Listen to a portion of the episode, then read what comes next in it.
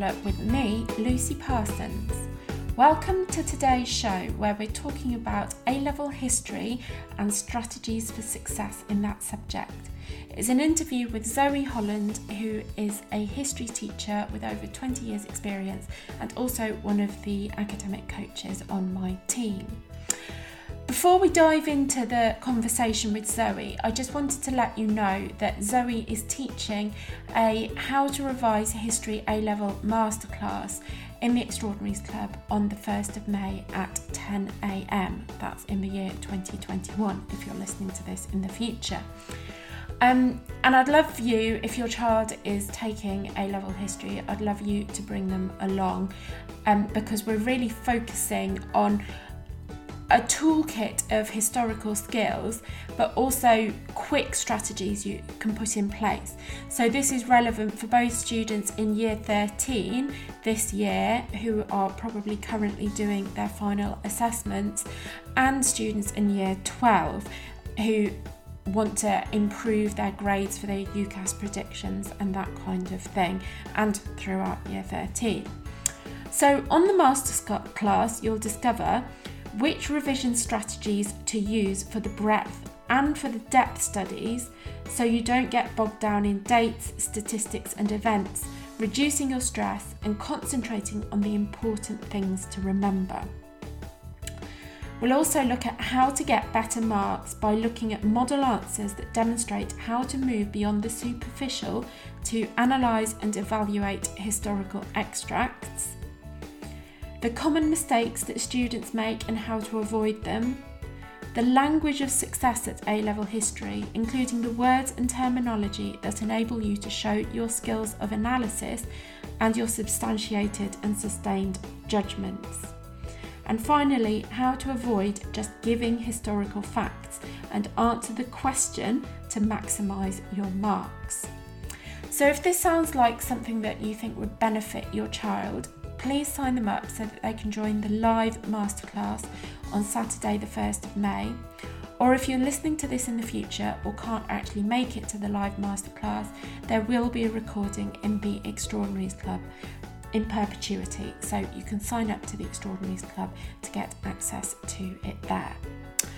Okay, let's go over to the conversation with Zoe so you can get a flavour of what she's like and the kind of advice she is able to give.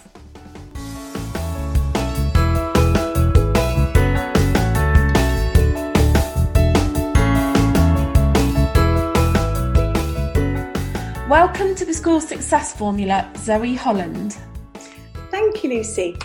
And yeah, and welcome back because um, I've already interviewed you once because you're one of our academic coaches working with about five or six different students at the moment, aren't you? Am, yes, yes. And it, it's fantastic. And there's never been um, a more interesting time to be working with students and helping students when I think at the moment they, they need the help the most. They definitely do. And that word interesting times, like you want to be a student in interesting times, but not actually or a teacher.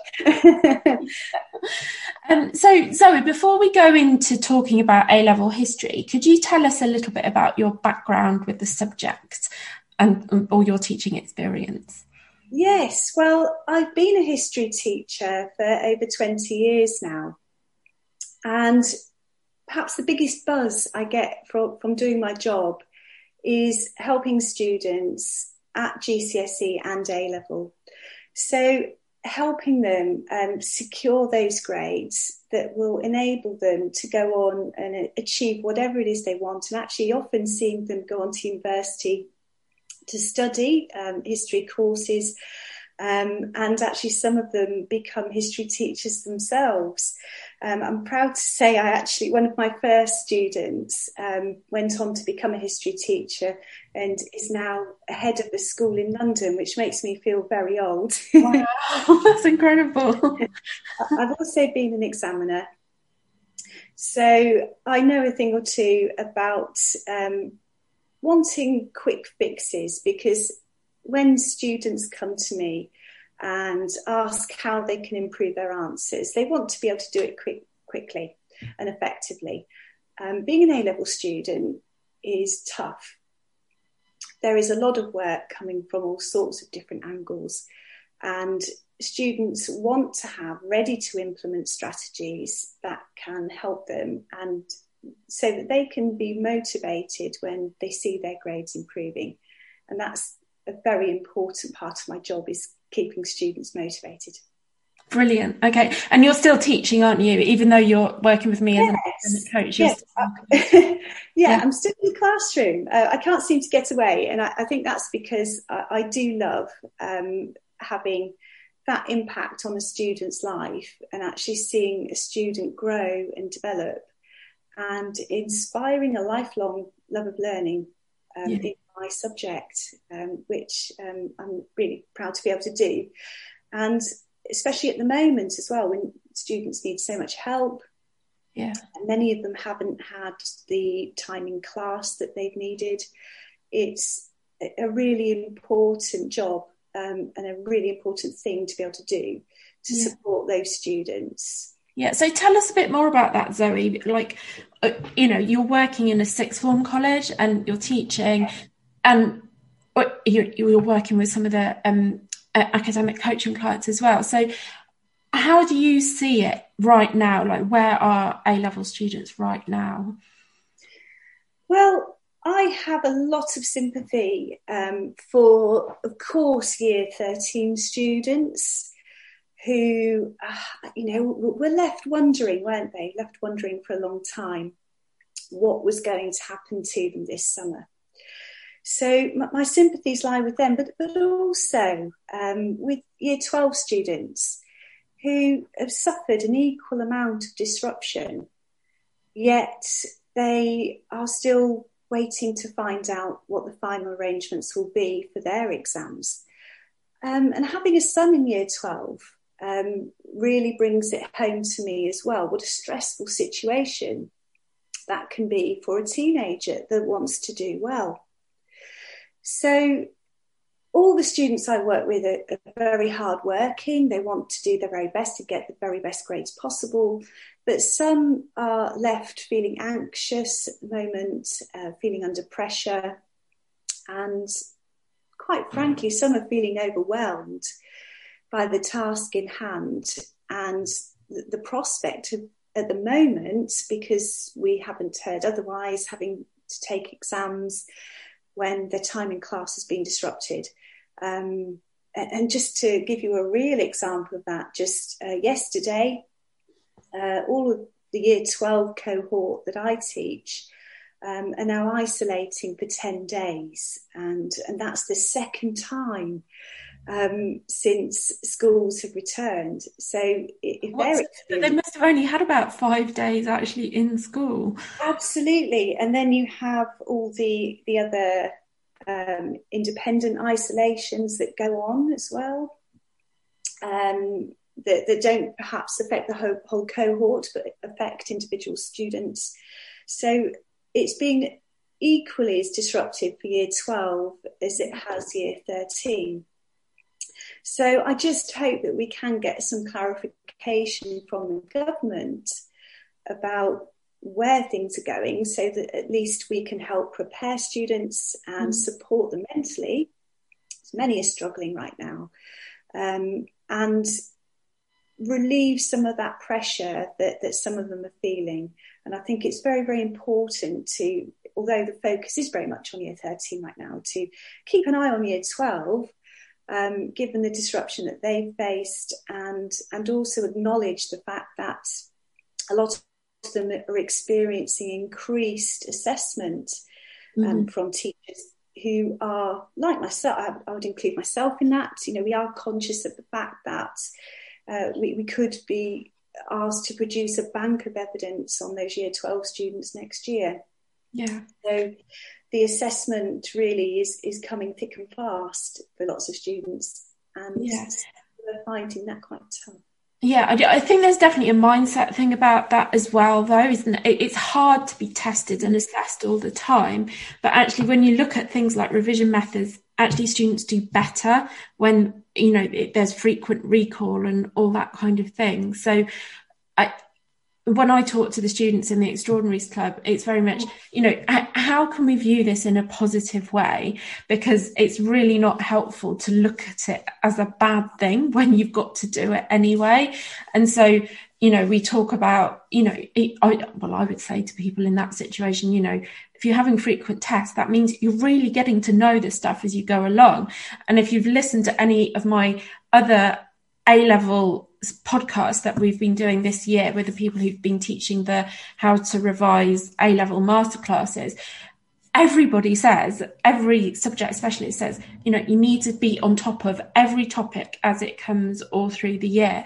So it's not a bad thing as such for your overall achievement to be doing this.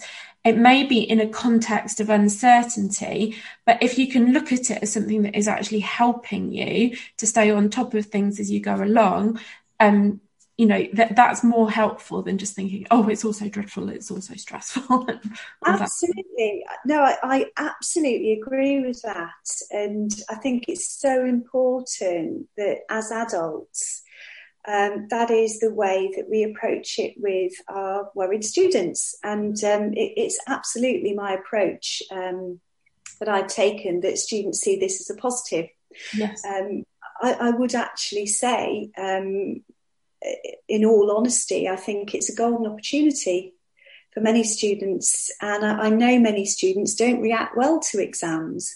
So to be assessed continually yeah. is actually a, a preferable situation and it's there for the taking the you know the grades are there to be banked um, so with a good attitude and a positive mindset um, I think anything can be achieved. So I'm, I'm, quite, as a teacher, I'm quite excited about this period, and I, I would hope um, that we take away some advantages and we, we take away some of the things that we've learned um, and the powers that be perhaps you know maybe review what we do with exams um, yeah. and think about how we can um, give every student an opportunity to shine um, and perhaps you know not, not in the way we've always done it but mm. perhaps think about ongoing assessment yeah definitely. as another option yeah i think the whole pandemic, you know, everything about every aspect of life, you know,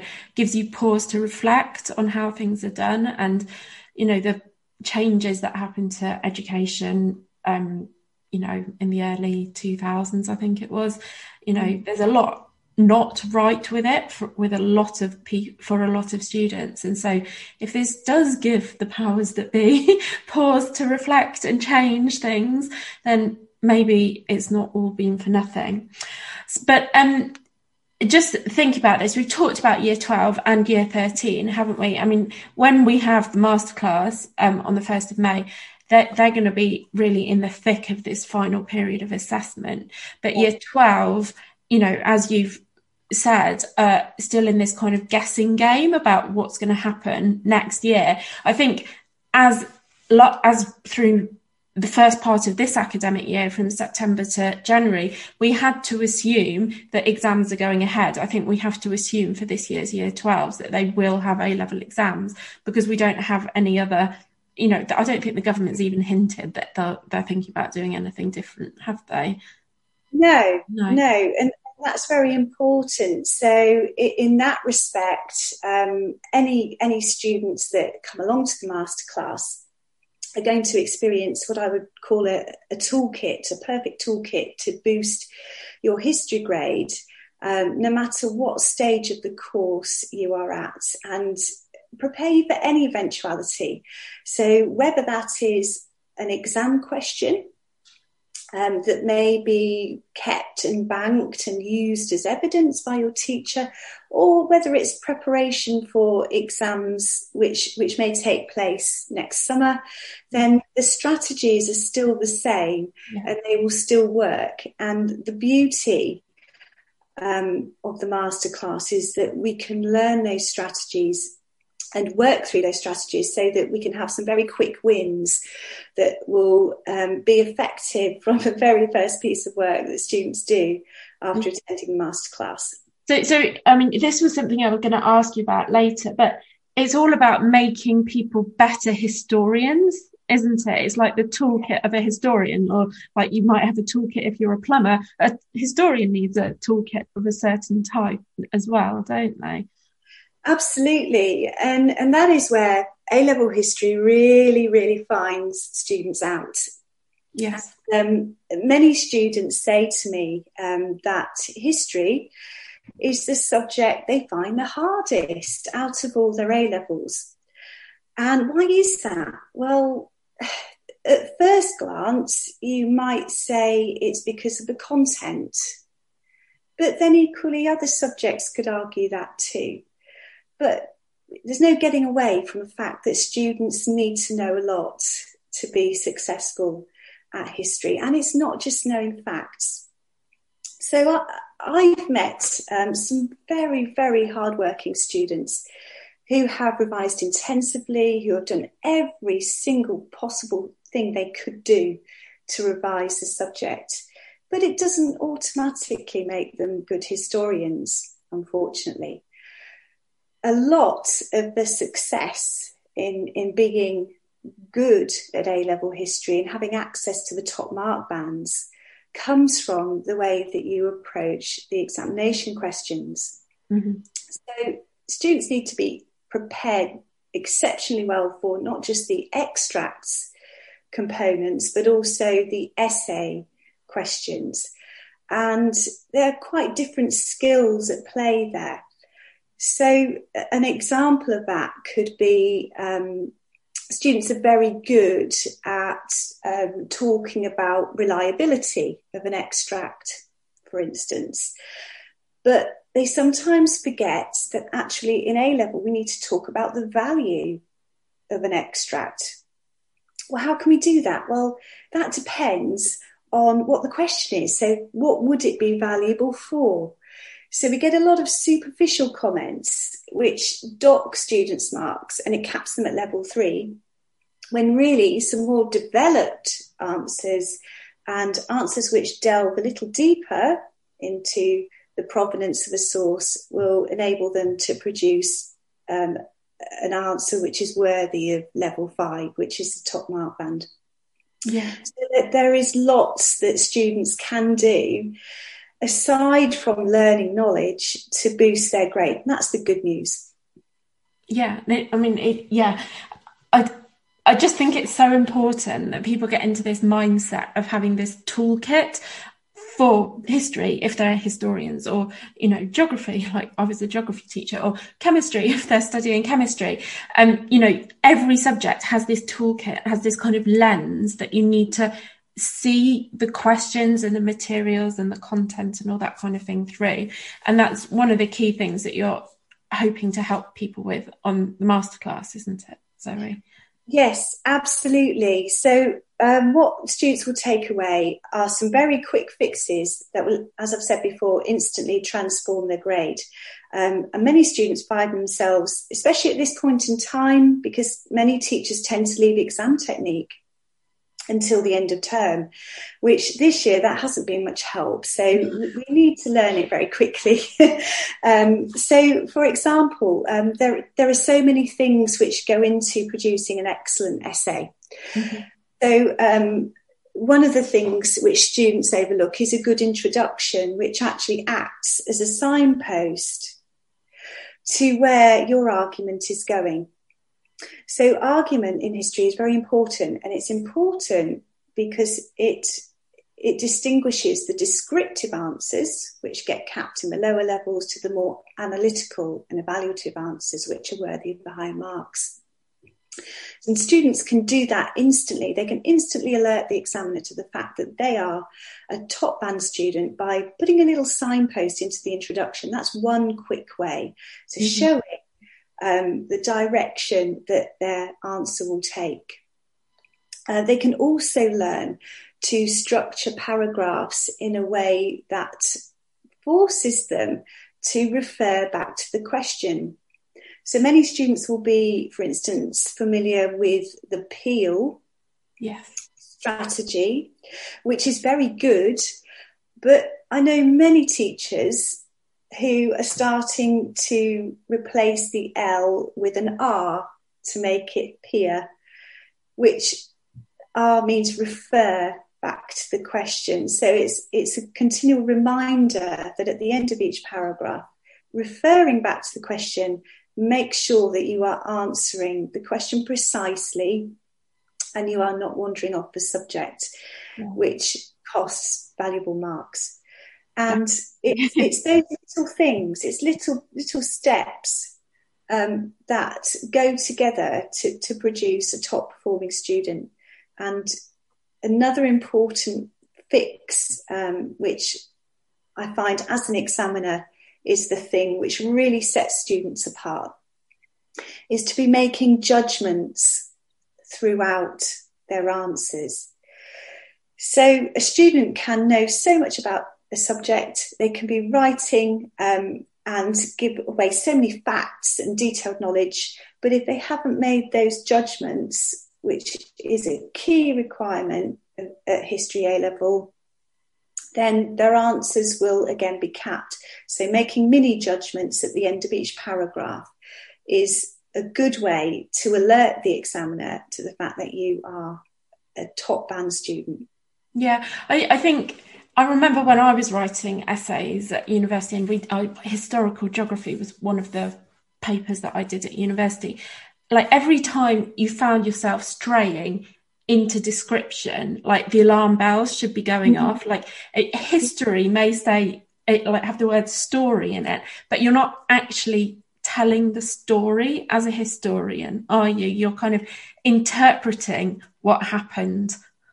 Um, you are, are, and and that's the beauty of the subject. And um, if you if you talk to any history student, one of the things that they tend to really like about the subject is the freedom to um, put forward an argument.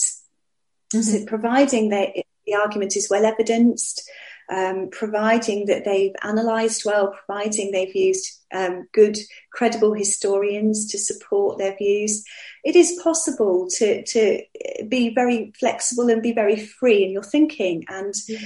the beauty of A level history is that it gives students room to manoeuvre and it gives students room to be creative with their answers. So, in a, in a lot of ways, unlike um, subjects such as maths or science, where there is a right or wrong answer, the great thing about history is there is no standard answer, and that's a really good thing because that that encourages students to be independent. It also prepares them um, in, a, in a much better way, much more sound way for, for further study. Yes, definitely. and it, it, it makes them more independent and inquiring learners too. Yeah, yeah. It's not really about what you know; it's about what you think, isn't it? And that ought to be a great opportunity for an opinionated teenager. Absolutely, it ought to be. it ought to be. Okay, so what do students fear the most about A level history? I think um, the biggest fear is this, the vast amount of dates that they will come across when, especially with with the breadth study, you know, we're looking at Tsarist Russia, we're looking at communist Russia. That's a hell of a lot of history to cover. So, a lot of students um, will see the subject um, as something that they previously enjoyed at GCSE but found challenging. They get into A level and they find that it's taken on a whole new dimension. Well, you know, the, the, the joy is in the challenge there because it is something that can be mastered. The worry about the content, it is something that can be worked through. There are so many strategies that we can use to help us remember a vast amount of content. Um, and that's what I'm here to help with. So, for instance, um, you could look at Tsarist and Communist Russia by a very um, effective way of, of revising it is to take economic, political, social. So, I often use that uh, as a teaching strategy with students if we're looking to find um, the impact of a policy on a group of people, um, economic, political, social, um, and bring them all together at the end. Um, alternative, alternatively, for um, the breadth study, you, you can use a timeline. Mm-hmm. Timelines are very effective. If they are visual. Um, it prevents us from having to take copious notes um, and is an instant way to, to spot change, to spot continuity, um, and also importantly, to spot the rate yes. of change. So, for a student in A level history, just to talk about change, well, that's great. But what they need to be doing is going beyond that and talking about the rate of change. How fast was it? How slow was it? Did it affect everybody um, in the same ways?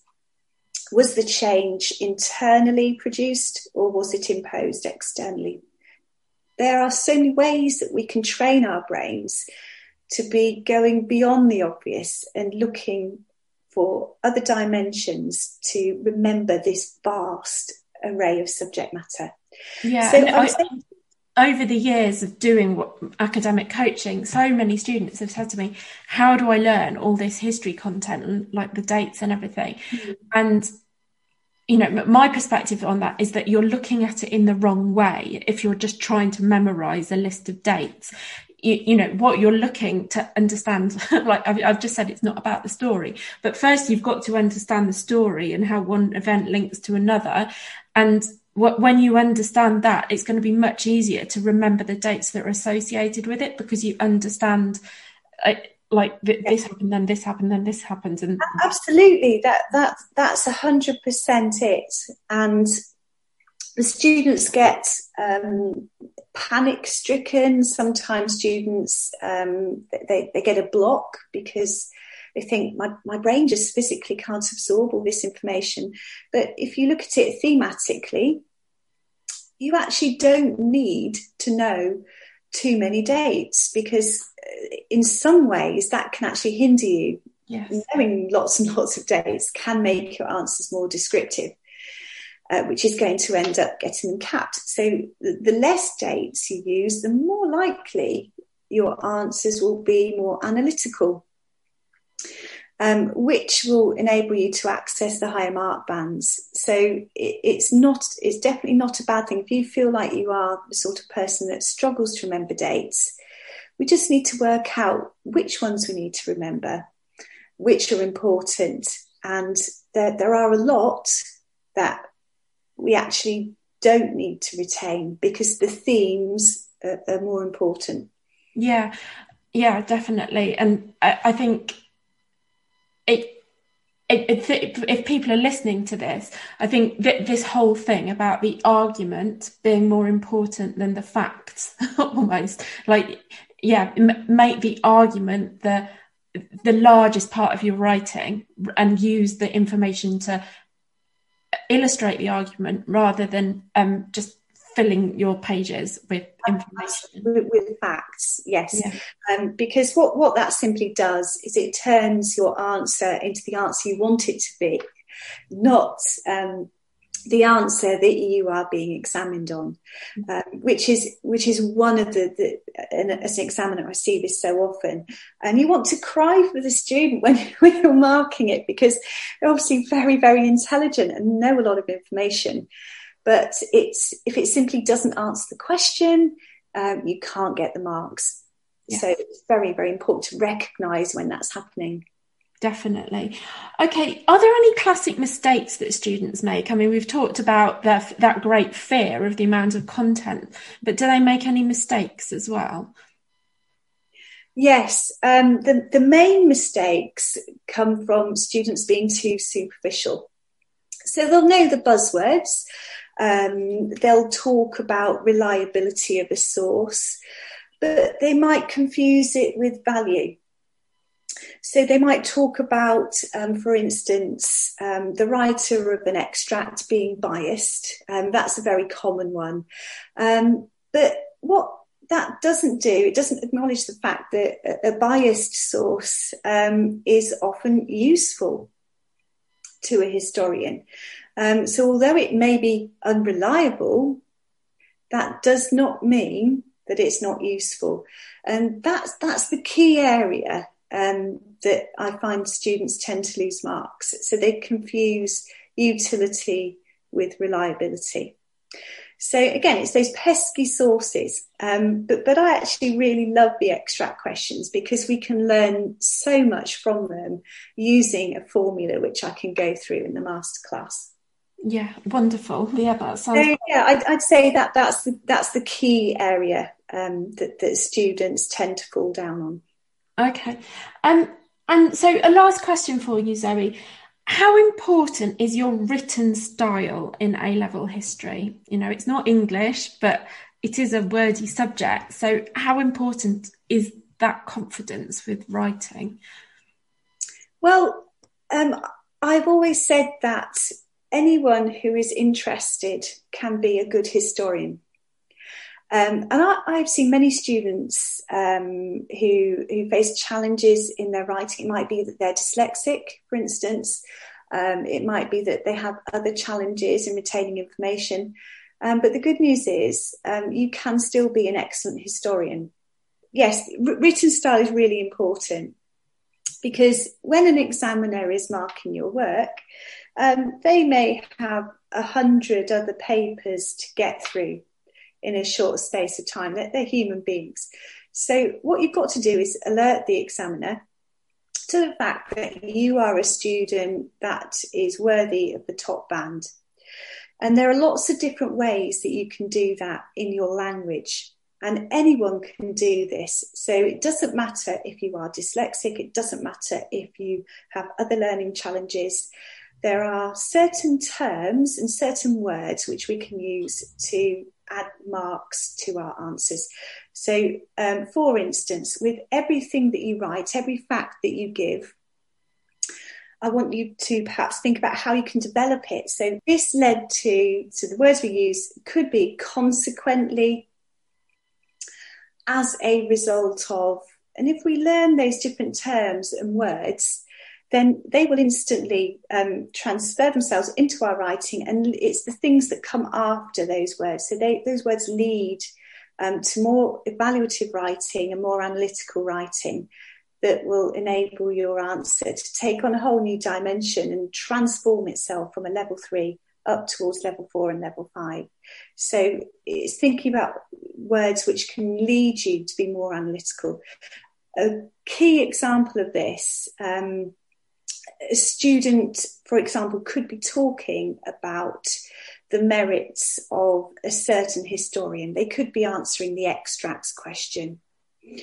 So the student might simply refer to um, the author's um, background.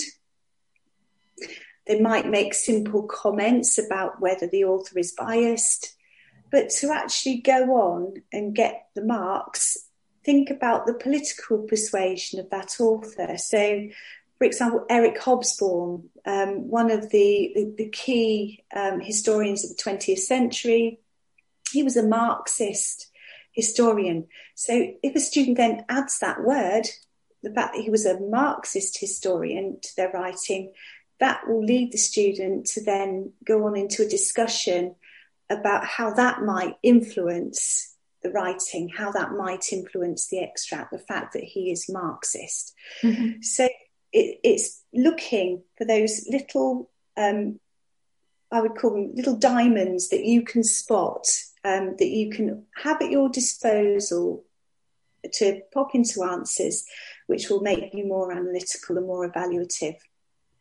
Fantastic. There's some really great tips there, Zoe, that um, I hope everybody can benefit from. Um, but you're going to develop all of this that you've shared with us today even more on the How to Revise History A Level Masterclass, aren't you? I am, yes. I'm really looking forward to it. Yeah, it's happening live on the 1st of May at 10 o'clock in the morning. It's a Saturday. So um, if you're interested, the link will be in the show notes for today's episode which will be at lifemoreextraordinary.com forward slash A level history. So you, you can find a link to all the details about the masterclass from there. So that's lifemoreextraordinary.com forward slash A level history. Well, thank you, um, Zoe, so much for being here today and sharing so much of your knowledge with us. And I just can't wait for the masterclass. Thank you. It's been a pleasure. Bye then. Thank you. Bye. I really hope you enjoyed that conversation with Zoe and found it useful. If you'd like to find today's show notes, please go to lifemoreextraordinary.com forward slash A level history. There you'll find a full write up of today's episodes, useful links, and also a link to sign up for the How to Revise A Level History Masterclass on the 1st of May 2021. Thank you so much for listening. Have a wonderful day and goodbye.